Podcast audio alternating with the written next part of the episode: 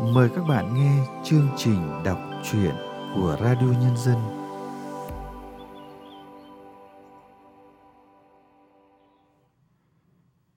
Các bạn thân mến, trong chương trình đọc truyện hôm nay, Radio Nhân dân xin gửi tới các bạn truyện ngắn Bùn non của tác giả Nhụy Nguyên. Mời các bạn thưởng thức qua giọng đọc Ánh Nguyệt.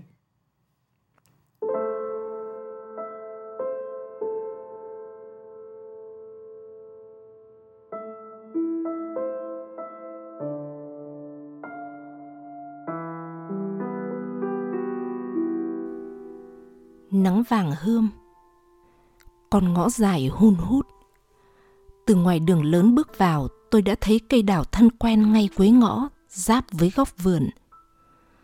Tôi thẫn ra trước cây đào ba chồng từ lúc mình còn nhỏ đang xanh thêm lộc mới. Thân đào xù xì, lá mới thì xanh non. Nhớ một ngày xuân cũ, nội hái lá đào nấu nước tắm tôi bên nổi ngửi được cái mùi thơm dịu. Để giờ bỗng giật mình trước những vệt bùn ở nhánh đào phía dưới. Lụt dữ. Ngôi nhà tôi đã trở về sau trận lụt kinh hoàng nhưng không để ý. Giờ mới thực ngỡ ngàng. Dấu ấn nước lũ còn in trên tường, ngang cửa sổ. Cái đêm nước xô về. Không ba, mẹ đã chống chọi như thế nào? Hình dung về một người đàn bà gầy nhom bắc bàn ghế đưa nội ngồi trên cái cha đựng lúa, rồi mẹ lại tụt xuống lội giữa con nước dâng lên trông thấy. Mẹ vác lúa gạo đậu lạc đưa lên cha. Mãi đến lúc tiếng lợn réo mới hoảng. Nào lúa gạo sắn khoai cộng lại cũng chỉ bằng nửa con lợn đang kẹt trong chuồng. Con vện tự phốc lên ghế đứng rúm gió sợ hãi nhìn nước.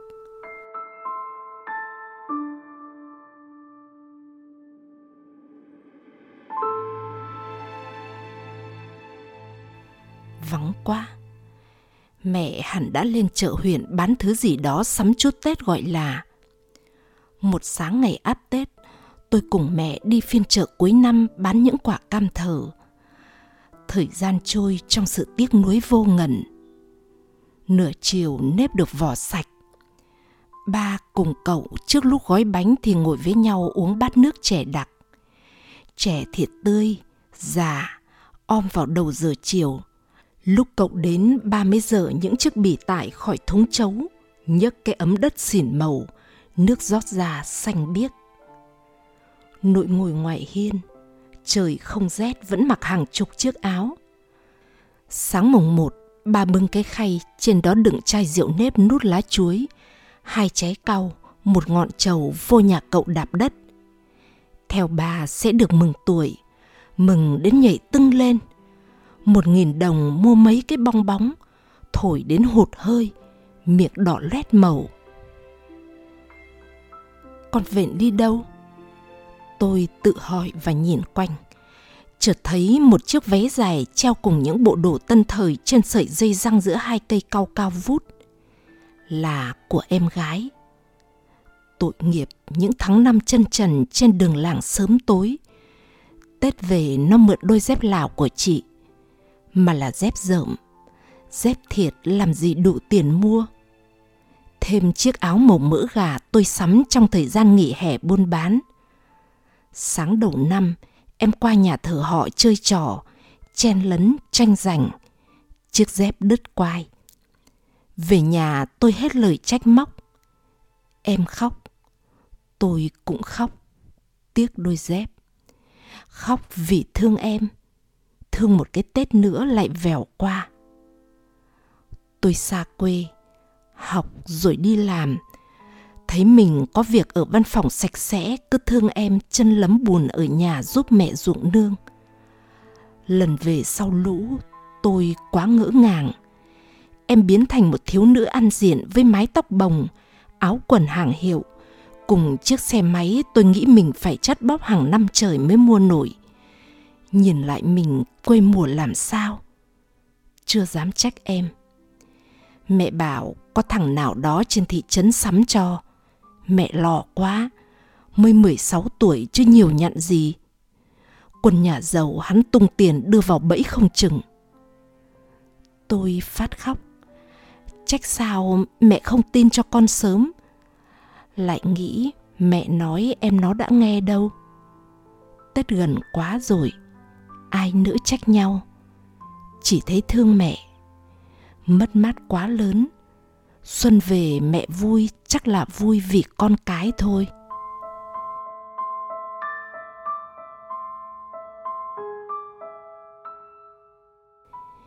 mẹ nhớ ba, còn tôi nhớ nội mẹ với cánh đồng, còn khu vườn là của nội nào chanh, khế các loại rau, từng luống một rạch ròi tăm tắp tươi mợn. Tôi cứ mường tượng đến những buổi ba trầm mặc ngồi trông ra tấm lưng còng của nội cúi nhặt cỏ hoang một cách nhẫn nại.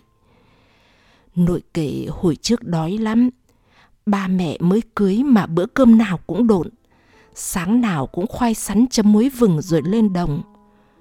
Nội cứ lặng lẽ chăm bón rau quả tốt tươi sáng sáng âm thầm gồng gánh ra chợ đổi lấy từng đồng. Giờ thì cỏ mọc khắp vườn. Chỉ duy một lối mòn nhỏ chưa đầy nửa thước là chỗ còn lại dành cho đất thở nhìn đống rác chất ngất gụm cây cối gãy đổ mẹ gom lại sau lũ, tôi chỉ biết cúi xin trời đất phút tĩnh mặc dành cho bao công sức của nội. Dường như trong nội đầy đủ hình bóng của ba tôi chưa từng gặp người mẹ chồng nào thương con dâu như nội. Có lẽ tôi sẽ không gặp một người con dâu nào đối với mẹ chồng ruột già như mẹ. Tôi lớn rồi, mỗi dịp về quê vẫn ngồi bên nội như hồi con nít. Tôi chọn mua quà tặng nội và tưởng ngay đến cảnh nội vui như thế nào. Tôi thích ngồi bên nội vào những giữa buổi sớm, khi nắng còn trong nhìn nội lần ra trong bâu áo thuốc lá chầu vôi. Miếng cau khô cong nội ngậm trước cho mềm. Sau đó đem vôi lên chầu gấp lại. Thêm miếng lá thuốc, bỏm bẻm nhai.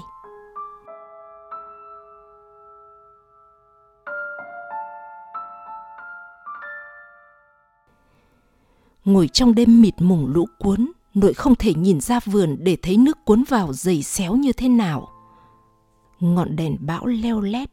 Mẹ tận dụng ánh sáng của giọt dầu cuối gom cho được chút gì đáng giá. Mà làm sao hết được? Có những thứ rất giá trị. Giữa sự bấn loạn và mệt lạ, mẹ quên bẵng. Khóc. Khóc vì tuổi trong nhà đã vắng mất người đàn ông. Tôi đưa ngón trỏ chạm lên vệt bùn non thẳng tắp trên tường. Tiếng mẹ vang trong điện thoại. Tết này làng xóm ai dậy đón giao thừa, con ơi? Tôi đã cố xin làm thêm ngoài giờ để kiếm thêm chút tiền giúp mẹ vui ba ngày Tết. Để mua được giống má gượng dậy một vụ mùa úng nước. Tôi cũng nhớ đến người bạn già của nội trong xóm. Đơn lẻ mà dai dẳng sống giường là cái sập cũ, lũ về, bà nằm trên đó an phận nước dâng thì ngồi đợi trời sáng. Nước ngập quá sập thì đứng mà trông. Tôi lên mạng kể câu chuyện này. Bạn bè và người lướt web qua đường gửi về áo quần, tiền và gạo. Nhưng tôi không kể câu chuyện của mẹ và nội. Về cái đêm nội nằm trên cha giữa ngổn ngang thóc lúa với chó lợn, mèo gà, mẹ bảo, chớ buồn con nội biết ta nghèo, chọn đúng ngày dỗ ông mà đi. Đỡ phiền hà cháu con mai sau đó. Tôi trách cây đào báo tin quá sớm, chưa đúng ngày mồng đã bung nở bời bời. Xuống nhà ngang, tôi thấy hai củ khoai vạc để cạnh bếp. Đất dính quanh khô dốc rơi xuống nền. Mẹ nhớ tết lũ chưa rút đã bới ngay lên sợ khoai sưởng không làm được nhân bánh như mọi năm. Cuối góc vườn chỗ dẫn nước rửa ráy là bụi khoai rong nội trồng. Mỗi năm đều có lá đùm bánh trưng. Bây giờ cả bụi nhuốm một màu bùn hơm vàng dưới nắng.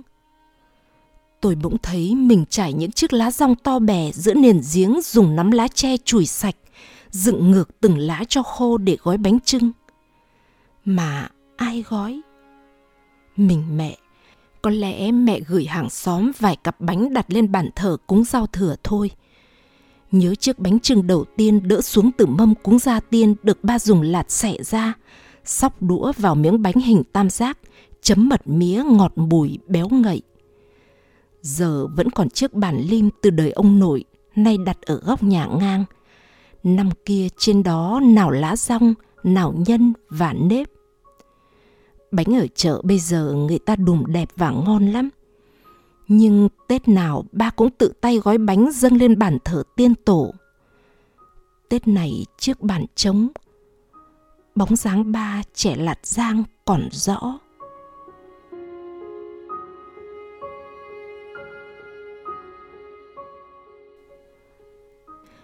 Chân tường ngôi nhà rêu bám, rui mè muối mọt, lại gánh hai lớp ngói nan nặng khôn kể. May có gian bếp nối liền đỡ lấy bức tường hồi. Từ ngày vắng bàn tay đàn ông, gian bếp dở dang với ngổn ngang tổn cũ. Rồi lũ đột ngột ùa về, cơn lũ chưa từng có trong lịch sử của làng. Nhiều đứa bạn điện hỏi, nhà mày có sao không? Tôi bảo, nhà mình mà nước vô có là ngập cả huyện. Nghĩ lại thấy sao lạnh lùng. Nào ai tưởng đến lớp bùn sệt phủ khắp vườn cho đến khi nắng xuống cong nứt như ruộng nương ngày hạn. Quanh nhà, muôn loài hoa dại được dịp hồn nhiên đua nở như chưa từng có nỗi buồn nào vãi xuống đất vườn mênh mông. Mẹ có tuổi sau cơn cuồng lũ. Tôi vào nhà ngồi phịch xuống. Thương dáng mẹ lui cui dưới bếp, vương cả bộ hóng lên mái tóc bạc nhiều bản tin thời tiết mỗi lúc dồn dập. Tôi ở thành phố đang chuẩn bị cơm tối bỗng thẫn ra. Vô tâm. Sao mình có thể ngồi đây và gọi điện để rồi nghe những lời không thật của mẹ? Đêm chằn chọc. Sáng vẫn đi làm. Rồi bỏ dở buổi. Quyết định xếp đồ về quê. Mới giật mình. Những tuyến xe qua miền Trung đã ngừng chạy. Tôi gọi điện cho em gái. Đến mấy cuộc mới thấy nó bắt máy, nói đang về. Con vện vụt vô thấy tôi ẳng lên vì mừng. Tết về rồi, mày biết không? Mày đi đón mẹ hả? Hôm nay là phiên chợ 27 tết đó. Tôi phát hiện thêm nhiều cây đào nhỏ quanh vườn nó đổi màu sau lũ nên tôi nào để ý bà đã ươm lên thật nhiều đào, cả ở hàng rào gần đường lớn. Tôi tưởng đến dãy đào bung nổ rào rạt trước gió xuân. Một nỗi gì khó tả trỗi dậy. Thật lâu tôi mới biết là đang nhớ người thanh niên lùa bò vác cày hồi ấy, bỗng dưng lánh mặt như có lỗi với mình. Cặp bánh trưng cậu đưa vào lúc còn nóng. Mẹ đón lấy, đặt lên bàn thờ luôn – Mẹ bảo đúng giao thừa mới thắp nhang. Nhang trầm thơm phảng phất qua cả nhà hàng xóm. Cái bóng điện đỏ au khiến không gian trầm lại. Đứa em gái bảo bạn trai đang chở sẽ về kịp trước giao thừa. Tôi bắt ghế xoát bàn thờ, bảo mẹ còn thiếu đĩa trầu nữa. Nội sẽ cười, hàm răng đen ánh lên niềm hy vọng. Tôi vụt nhớ một điều – liền ra cắt nhánh đào thấp nhất cắm vào chiếc bình trên bàn thờ. Ba vui lắm đây. Ngồi hoài niệm. Không biết ai đang chở đứa em về. Người tôi có quen không? Nó cũng liều quá ở cái tuổi dại. Mà thôi, Tết đang gần. Tôi muốn đợi luôn giao thừa. Cũng muốn đợi đứa em. Tôi thoáng nghĩ đến người thanh niên ấy. Cái khuôn mặt đang vui sau buổi cày gặp tôi liền lờ đi. Chắc người ta nghĩ tôi đậu đại học sang quá rồi. Nào có hiểu lòng tôi? Giữa năm học đầu tôi về có ghé thăm anh, có để lại địa chỉ trường, mong chờ một cánh thư. Buồn ngủ chập chờn tôi mơ thấy ánh nắng xuân dọi vào chính diện khiến gian thở sáng rực Tôi gọi mẹ, trách sao không thức mình dậy đón giao thừa. Nhang trầm tỏa đậm từ bàn thờ. Cháu ôi, cành đào tôi cắt vào cắm tối qua đã nở. Những cánh mỏng xòe ra hồng thắm. Tôi nôn nóng báo niềm vui này với ai đó. Nhìn ra, bóng nổi khom mình ngoài vườn đổ trên luống rau xanh mướt. Ba thấp thoáng quanh cây đào. Cây đào nghinh xuân mà hoa nào đã nở. Những nụ lác đác phủ lớp bùn non như một bí ẩn của thời gian.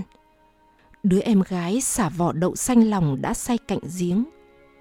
Tôi đến ngồi cạnh và thấy nó vẫn làn da căng mịn, nhuốm nắng đồng quê, thấy gót chân đen nhẹm đương thì con gái mà thương. Em lên phố chị xin việc cho. Nó lắc đầu. Em ở nhà làm ruộng với mẹ. Tôi bảo, rồi chị em mình đón mẹ lên phố ở cùng. Mẹ không đi đâu. Nó nói rất nhẹ, nhưng chắc nổi. Mẹ ở nhà có nội và ba, quen rồi. Sau này có ai ưa, nếu người ta không ở rể, em sẽ không chịu. Em ở với mẹ thôi. Tiếng con vện vỗng lên rồi bặt.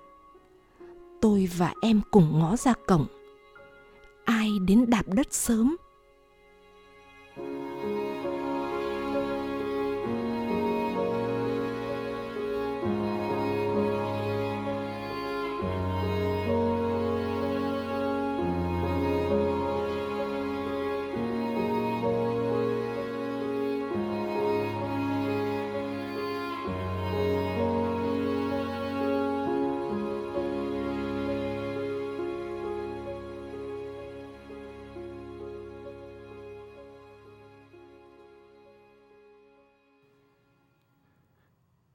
Các bạn vừa nghe xong truyện ngắn Bùn Non của tác giả Nhụy Nguyên qua sự thể hiện của Ánh Nguyệt.